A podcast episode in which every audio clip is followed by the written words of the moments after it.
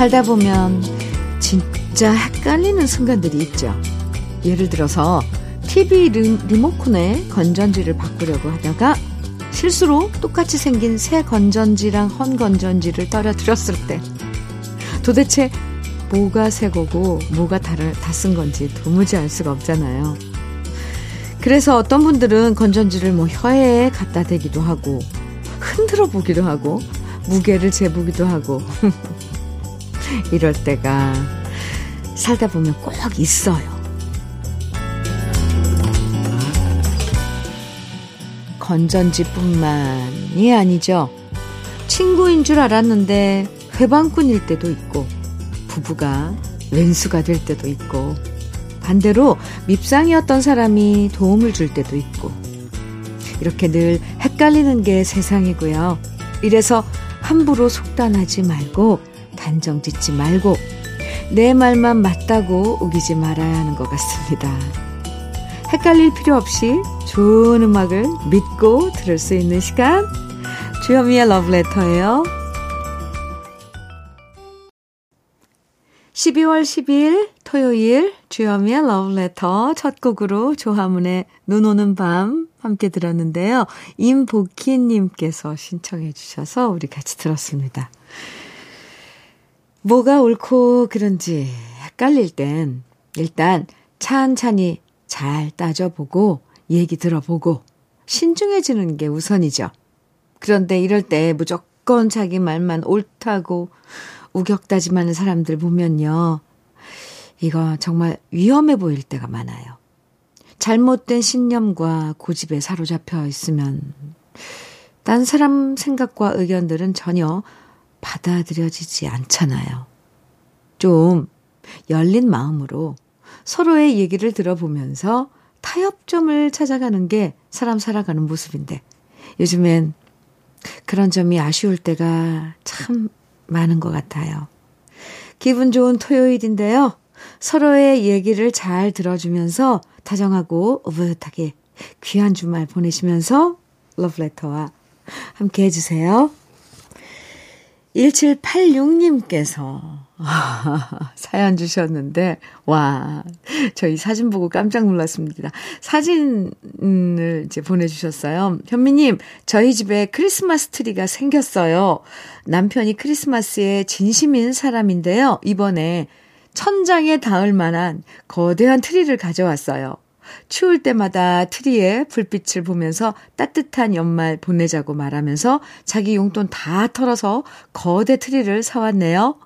12월은 우리 식구 배는 좀 고파도 마음은 넉넉해지겠어요. 하시면서 사진 보내주신 건데, 와, 이 거대 트리 장난이 아니에요, 사이즈가. 이거 보여드리고 싶네요. 이 에어컨 키보다는 뭐 훨씬 크고 이 집 천장에 에, 거의 다, 다 있어요. 아, 그런데 정말 이 트리만 봐도 배부를 것 같아요. 뭔가. 그리고 불빛이 반짝반짝거리면 따뜻할 것 같고요. 1786님, 남편 덕분에 따뜻한 겨울 보낼 수 있을 것 같습니다. 저 한번 구경 가고 싶어요. 요 거대한 트리 밑에서 함께 드시라고 치킨 세트 보내드릴게요. 0832님, 김혜림의 있는 그대로 청해주셨어요. 강수지의 혼자만의 겨울 이 노래는 정혜선님 청해주셨네요. 두 곡 이어드릴게요. 김혜림의 있는 그대로 강수지의 혼자만의 겨울 들으셨습니다. 주현미의 러브레터 함께하고 계세요. 1141님 사연입니다. 현미 언니, 정말 걱정입니다. 요즘이 고등학교 기말고사 기간입니다. 그런데 중학생 동생은 열공을 하고 있는데 고등학생 언니는 거실에서 TV 틀어놓고 손에서는 핸드폰을 보면서 낄낄대고 이러고 있습니다. 옆에서 보고 있으려니 속 터져 미치겠습니다. 큰딸아, 우리 공부 좀 하자. 몇 학년인데요? 아, 고등학생이면, 아, 뭐, 학년을 떠나서 공부해야 되는 거, 가요? 아, 따님 들으면 안 되는데. 아우, 왜 아이들은 공부만 해야 되는 건지. 아마 저는 아이들 다 키우고 나서 이제 지금 좀 여유가 있어서 이렇게 크게 보이는 것 같아요. 공부 말고 다른 거 잘하는 거 분명히 있을 텐데. 아, 참. 공부해야 하는 우리 아이들 힘들어요. 그쵸? 큰따님, 시컷 놀고 또 공부할 거예요. 1141님, 속 터지지 마세요. KF94 마스크 보내드릴게요. 7692님 사연입니다. 현미님, 지금 우리 집에 코로나 환자가 4명이나 있어요. 오! 그런데요, 확진자 4명이 거실을 점령하고 확진되지 않은 저는 방에서 감금당하는 느낌입니다. 지난번에 보니까 글쎄 확진자 4명이 모여 앉아 고스톱 치고 있더라고요. 그 모습을 보니까 너무 웃기는 거 있죠? 아무튼 저만 소외되고 있네요. 어, 근데 어떻게 그 가족이 거의 모두 지금 4명이 화, 환자가 지금 같이 있는데 7692님은 오, 안 걸리신 거예요? 뭐 대단하신데요? 혹시 슈퍼 면역자 아니신지. 어쨌건 이 격리 기간 동안 잘 지내기 바랍니다. 며칠 남으셨는지. 7692님, KF94 마스크 보내드릴게요. 우리 아직도 그래도 방역에 그런 그 좀 느슨해지지 않아야 돼요. 아. 노래 들을까요? 8411님 하남석에 잊지 않으리 청해 주셨어요. 송정근님께서 에밀레의 그대 떠난 빈들에 서서 청해 주셨고요. 두 곡입니다.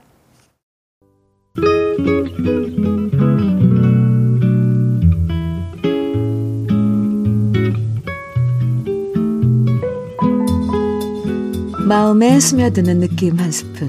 오늘은 서일옥 시인의 부부입니다.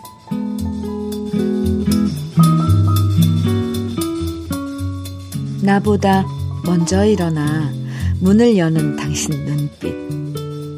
당신보다 먼저 들어와 방을 닦는 내 마음. 이 세상 어느 눈비도 열리목으로 이겨내리.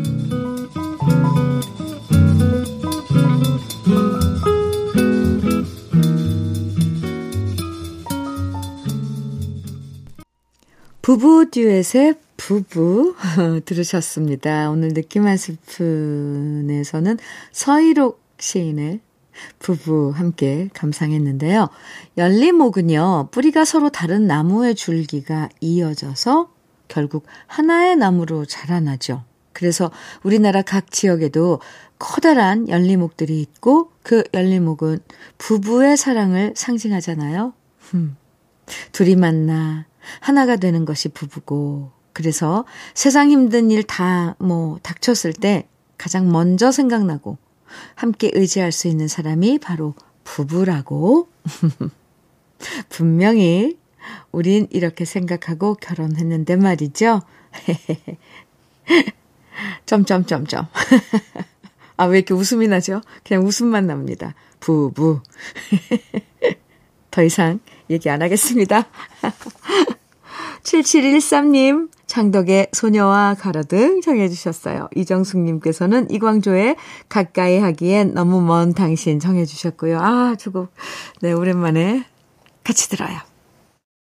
장덕의 소녀와 가로등, 이광조의 가까이 하기엔 너무 먼 당신 들으셨습니다.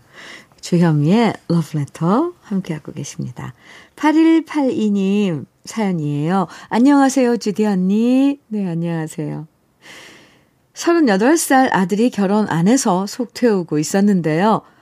9월에 갑자기 여친을 소개시켜 주더라고요. 음, 그런데 아들과 여친이 둘 다 주말에 바쁘게 일하는 직업이다 보니까 결국 양가 엄마들끼리 만나 둘이서만 상견례 했는데요. 안 싸돈 되실 분이랑 요즘 정말 친한 친구가 된 것처럼 재밌게 보내고 있어요. 저한테는 올 한 해가 너무 뜻깊고 행복한 마무리를 할 수 있어 행복한 나날입니다. 사랑하고 싶어, 아, 자랑하고 싶어. 네, 죄송. 자랑하고 싶어. 두서없이 몇 자 적어요. 언니, 축하해주세요. 크크. 아이고, 이, 이 표정을 못 감추네요. 그죠? 너무 좋으신 거예요. 자랑 잘 하셨습니다. 아, 그나저나 이런 경우도 있네요. 아이들하고 같이 상견례하고 이래야 되는 건데, 두 녀석들은 쏙 빠지고 바쁘다고. 사돈 되실 분들이 끼리만 만나서 인사하고. 4182님, 축하합니다. 왜 제가 정, 덩달아서 이렇게 기분이 좋은 거예요. 네. 저도 우리 집에 두 녀석이나 있습니다. 어떻게, 언제 짝을 만나서 이렇게 좋은 소식 여러분에게 전해드릴지. 8182님이 부러울 따름입니다. 올 한 해 잘 보내셨다니 제가 다 흐뭇해요. 커피 보내드릴게요. 7025님, 유재하의 우리들의 사랑 청해 주셨어요. 아, 유장진님께서는 윤영로의 오늘 여행 청해 주셨고요. 두 곡 이어드릴게요. 주현미의 러브레터 1부 마칠 시간입니다. 양재호님, 현숙의 포장마차 청해주셨어요. 신나는 노래. 네. 함께 듣고요. 잠시 후 2부에서 도 만나요.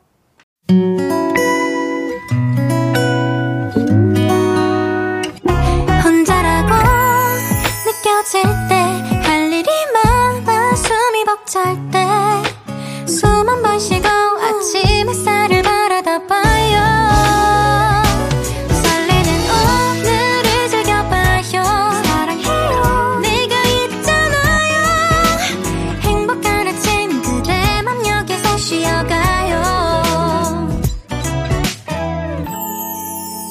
주현미의 Love Letter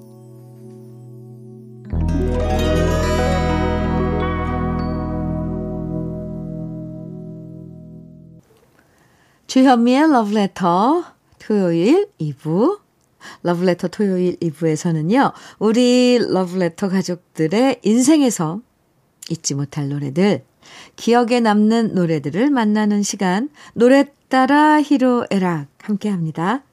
그럼 여기서 러브레터에서 드리는 선물 소개해 드릴게요.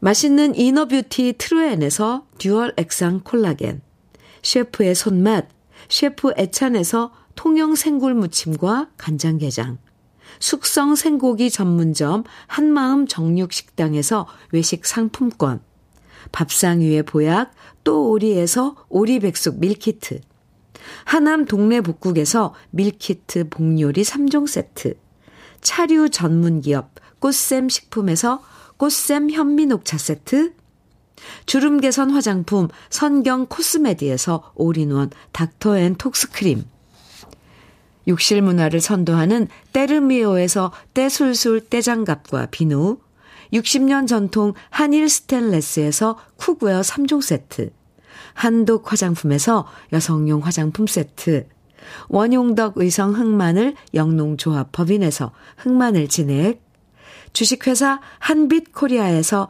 헤어 어게인 모발라 5종 세트, 판촉물 전문 그룹 기프코, 기프코에서 KF94 마스크, 명란계의 명품 김태환 명란젓에서 고급 명란젓, 건강한 기업 HM에서 장건강식품 속편한 하루, 제대로 만든 순박한 맛 부각마을 김부각에서 김부각 세트, 주머니 속 건강지킴이 도가 천년에서 산양삼 진액, 호주 건강기능식품 비타리움에서 혈관건강 PMP 40맥스, 줄기세포 배양액 화장품 더 세린에서 안티에이징 케어 HC 세트를 드립니다. 잠시 광고 듣고 올게요.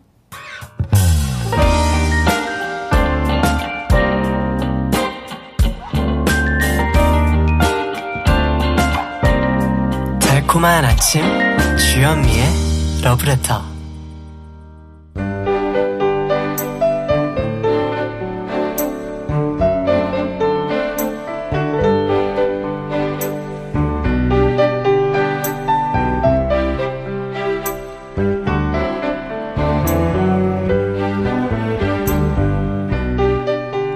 행복의 기쁨을 더해주고 슬픔의 무게를 덜어주고 외로움을 달래줬던 잊지 못할 노래들.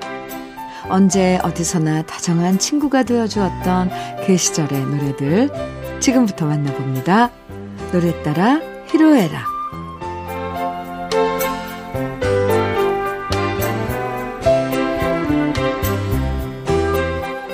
우리 러브레터 가족들이 인생의 다양한 순간에 함께했던 노래들을 만나보는 시간이에요. 노래에 따라 히로에락.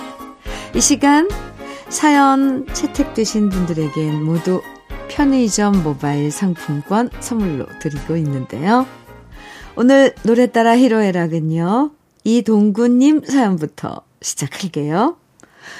주기업의 부도 때문에 하청업체였던 우리 공장에 꽤 많은 직원들이 하나 둘 빠져나가 버리고 이제는 혼자 남아 일하며 듣게 된 것이 라디오였습니다. 그 중에 해피 FM은 저의 유일한 친구죠. 예전에 왕영은 씨가 진행했던 행복한 아침을 시작으로 지금까지 쭉 듣고 있는데요. 힘들고 그달픈 삶이지만 라디오 듣게 되면서 마음가짐도 바뀌고 생각도 긍정적으로 변했습니다. 이런 제가 라디오에 신청해서 방송됐던 노래가 신형원의 개똥벌레였는데요. 그 순간의 기쁨을 지금도 잊을 수가 없네요. 어, 이렇게 사연 주셨는데, 아, 혼자 외로울 때 라디오가 벗이 되어 드릴 수 있다니까 너무 다행이고요. 해피 FM을 사랑해 주셔서 정말 고맙습니다. 앞으로도 러브레터뿐만 아니라 해피 FM 이동구님 많이 사랑해 주시고요. 저희는 친구 되어 드릴게요. 저 어, 조영진님은요, 얼마 전 제가 환갑을 맞아서 두 딸과 두 사위와 함께 저녁을 먹고 노래방에 갔는데요. 사위 둘이서 마이크 하나씩 잡더니 구성지고 우렁차게 저류한 노래라면서 베이로의 장모님을 불러주었답니다. 생전에 남편한테서 노래 선물 한번 못 받아봤는데 그 여한을 듬직한 사위들이 다 풀어주더라고요. 이렇게 사연 주셨는데요. 오, 정말 좋으셨겠어요. 사위 둘이서 합창으로 불러주는 장모님. 사위 둘이서 연습을 했었을까요? 오. 정말 신나고 행복하셨을 것 같아요. 그리고 은태순 님도 사연 주셨는데요. 어릴 때부터 제대로 된 집 없이 늘 이사만 다니던 신세였는데 결혼하고 월세부터 시작해서 전세로 옮기고 드디어 처음으로 아파트 당첨되었을 때 저는 평생의 한을 다 푼 것 같았답니다. 우리만의 둥지가 생겼다는 사실에 너무 행복했고요. 그 둥지 안에서 지금도 오순도순 잘 살고 있네요. 이런 사연과 함께 남진의 둥지 신청해 주셨는데요. 아, 얼마나 좋으셨겠어요. 이 집, 저 집 이사 다니는 거. 너무 힘든데, 처음 내 집 장만할 때의 감격은 누구나 다 마찬가지일 거예요. 아, 그럼 우리 러브레터 가족들이 기쁘고 행복했던 순간 함께한 노래들이네요. 지금부터 감상해 볼게요. 신영원의 개똥벌레, 베이로의 장모님, 남진의 둥지. 노래 따라 히로에락, 인생의 여러 순간 함께했던 노래들 만나보고 있습니다. 이영화님 사연이에요. 순진했던 19살 때 공장에서 남몰래 좋아했던 오빠가 있었는데요. 그 오빠가 어느 날 그러더라고요. 자기는 세상에서 제일 이쁜 여자가 가수 이지연이라고요. 그때부터 TV에 이지연 씨만 나오면 왜 그렇게 질투심이 솟구쳤는지 몰라요. 그래서 가요 톱10에서 이지연 씨랑 이상은 씨가 1위 후보로 다툴 때 저는 항상 이상은 씨를 응원했었답니다. 지금 생각해보면 너무 유치한 기억이고 괜히 이지연 씨한테 미안해져서 신청합니다. 이지연의 바람아 멈추어다오. 음, 이렇게 귀여운 사연 주셨는데요. 진짜 어릴 때는 이런 유치한 질투심 느낄 때가 있죠. 이지연 씨도 다 이해해 주실 겁니다. 조선주님은 어릴 때 저는 이름 때문에 놀림을 참 많이 받았답니다. 항상 애들이 저한테 너네 아빠가 고깃배 주인이냐 라고 놀리면 저는 그 말이 왜 그렇게 듣기 싫었나 몰라요. 직장 생활하면서도 제 이름 말하면 가끔씩 요즘 조선주 주가가 많이 빠졌던데 라고 하시는 분들도 많아서 제 이름이 싫었는데요. 결혼하고 아이 낳고 이제는 누구 엄마 904호 아줌마로 불리다 보니까 제 이름 갖고 놀림 받, 놀았던 시절도 그리워집니다. 이런 사연과 함께 심수봉의 남자는 배, 여자는 항구 듣고 싶다고 하셨습니다. 성함이 조선주여서 이름 때문에 놀림받았던 얘기 보내주셨는데요. 이름 때문에 놀림받는 거 저도 마찬가지예요. 현미 잖아요, 제 이름이. 그 이름 가지고 장난친 애들 참 많았어요. 그래도 지나고 보면 부모님이 지어주신 이름이어서 참 소중하다는 걸 느끼잖아요. 조선주님, 제가 방송에서 이렇게 불러드리니까 기분 좋으시죠? 조선주님, 신청곡 잠시 후에 들려드리고요. 이어서 박민철님은요, 제가 젊을 때 운동을 좀 했는데 그때 별명이 팔뚝만 전영록이었습니다. 어우, 갑자기 전영록 씨 팔뚝이 확 떠오르면서 제 몸뚱아리 중에서 가장 잘생긴 곳이 힘줄 있고 근육 있는 팔뚝이었고 그래서 한겨울에도 팔뚝 걷고 다녔던 시절이 저의 전성기였습니다. 이런 사연과 함께 전영록 씨가 노래할 때 팔뚝 걷고 불렀던 노래라면서 불티 신청해 주셨어요. 아, 저, 아, 어떡해요. 저 너무, 저 웃음보가 터졌습니다. 이거, 이거 안 되는데. 네. 그야말로, 음, 박민철님은 팔뚝 미남이셨군요. 지금도 그런가요? 박민철님? 아, 네. 어느 정도인지 알아요. 저도 전영록 씨 그 팔뚝 많이 봤거든요. 네, 아주 멋져요. 전영록 씨 팔뚝. 아, 그렇군요. 상상이 갑니다. 그리고 윤수일의 황홀한 고백 신청해 주신 분이 계신데요. 강용국 님이 지금 연세가 일흔이신데 실버 모델 학원 다니신다고 하셨고요. 오, 키가, 키가 180에 허리 꼿꼿하고 자세가 좋다는 소리 들으시면서 원장님이 윤수일 씨 닮았다고 칭찬해 주셨다고 하셨어요. 와우.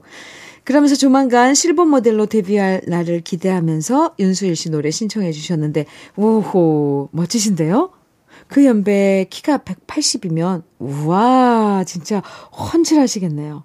저도 강용국님 멋진 데뷔 응원하겠습니다. 그리고 나중에 프로필 사진 있으면 꼭 좀 한 장 보내주세요. 오빠! 제가 팬이 될 것 같습니다. 지금부터 신나는 네 곡으로 함께 들어볼게요. 이지연의 바람아 멈추어다오, 심수봉의 남자는 배, 여자는 항구, 전영록의 불티, 윤수일의 황홀한 고백입니다.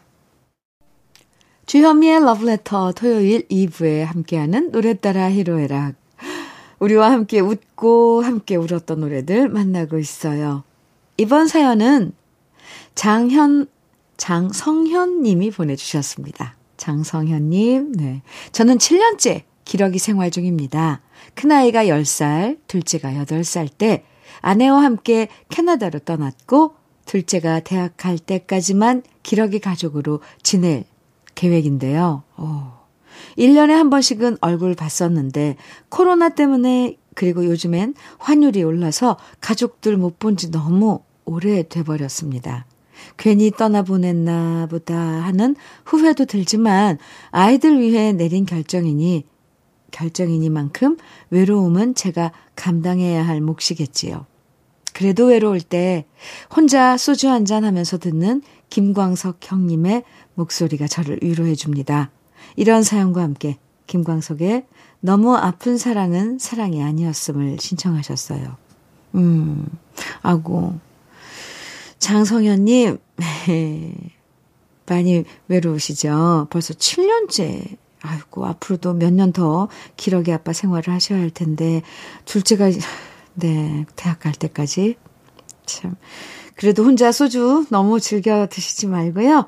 이럴 때일수록 건강 관리 잘 하셔야 됩니다. 제 주위에 기러기 아빠로 지내다가 몸 상하신 분들 많더라고요. 안 돼요, 그러면. 그러면 안 됩니다. 건강 잘 챙기시고요. 한유진 님도 사연 주셨는데요. 저는 친정엄마가 계신 분들이 참 부러워요. 제가 중학교 때 엄마가 너무 젊은 나이에 돌아가셨거든요. 너무 가난한 집에 시집 와서 시부모님 모시고 시동생들 뒤치다거리까지 다 하시다 보니 우리 엄마는 당신 아픈 것은 전혀 생각지 않으셨던 겁니다. 그래서 저는 엄마가 그리울 땐 엄마가 좋아했던 노래를 듣습니다. 그럼 라디오에서 나오는 노래를 나지막하게 따라 부르셨던 엄마 모습을 다시 만날 수 있거든요. 이런 사연과 함께 문정선의 나의 노래 신청해 주셨어요. 제가 이 노래 준비했으니까 노래 들으시면서 한유진님, 엄마의 기억 다시 떠올리시면 좋겠어요. 그리고 그 기억 속의 엄마는 네, 행복하신 모습이었으면 좋겠습니다.